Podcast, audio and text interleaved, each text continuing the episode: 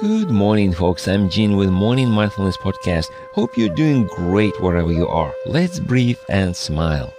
First, I owe you an apology. I told you yesterday I had a link to Napoleon Hill's book on my website, and today I found out I didn't. I forgot to double check, so I fixed it today, and you can find the link in the resources section.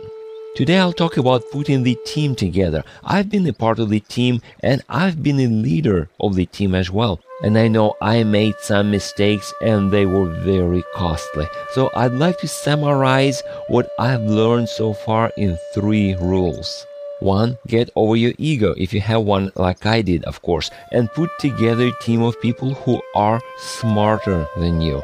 Let them stretch you intellectually but this will make you grow and it will make your team shine, which eventually means success. Two, identify your weak areas, like I was talking last time, and don't duplicate yourself putting your team together. Then you can delegate some tasks to your team. Make sure you give them credit for doing the work. This will make you look stronger, not weaker as a leader. Trust me.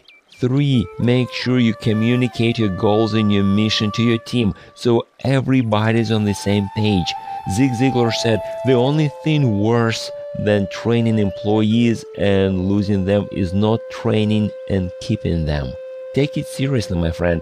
Where we are in life is a sum total of five people we spend the most of the time with. So make sure you do your best to choose your inner circle of people wisely, assuming you want some success, of course. Think about it. Thanks for stopping by. You can subscribe to my podcast or contact me through my site hpln.org. Now let's breathe and smile. I'll talk to you next time.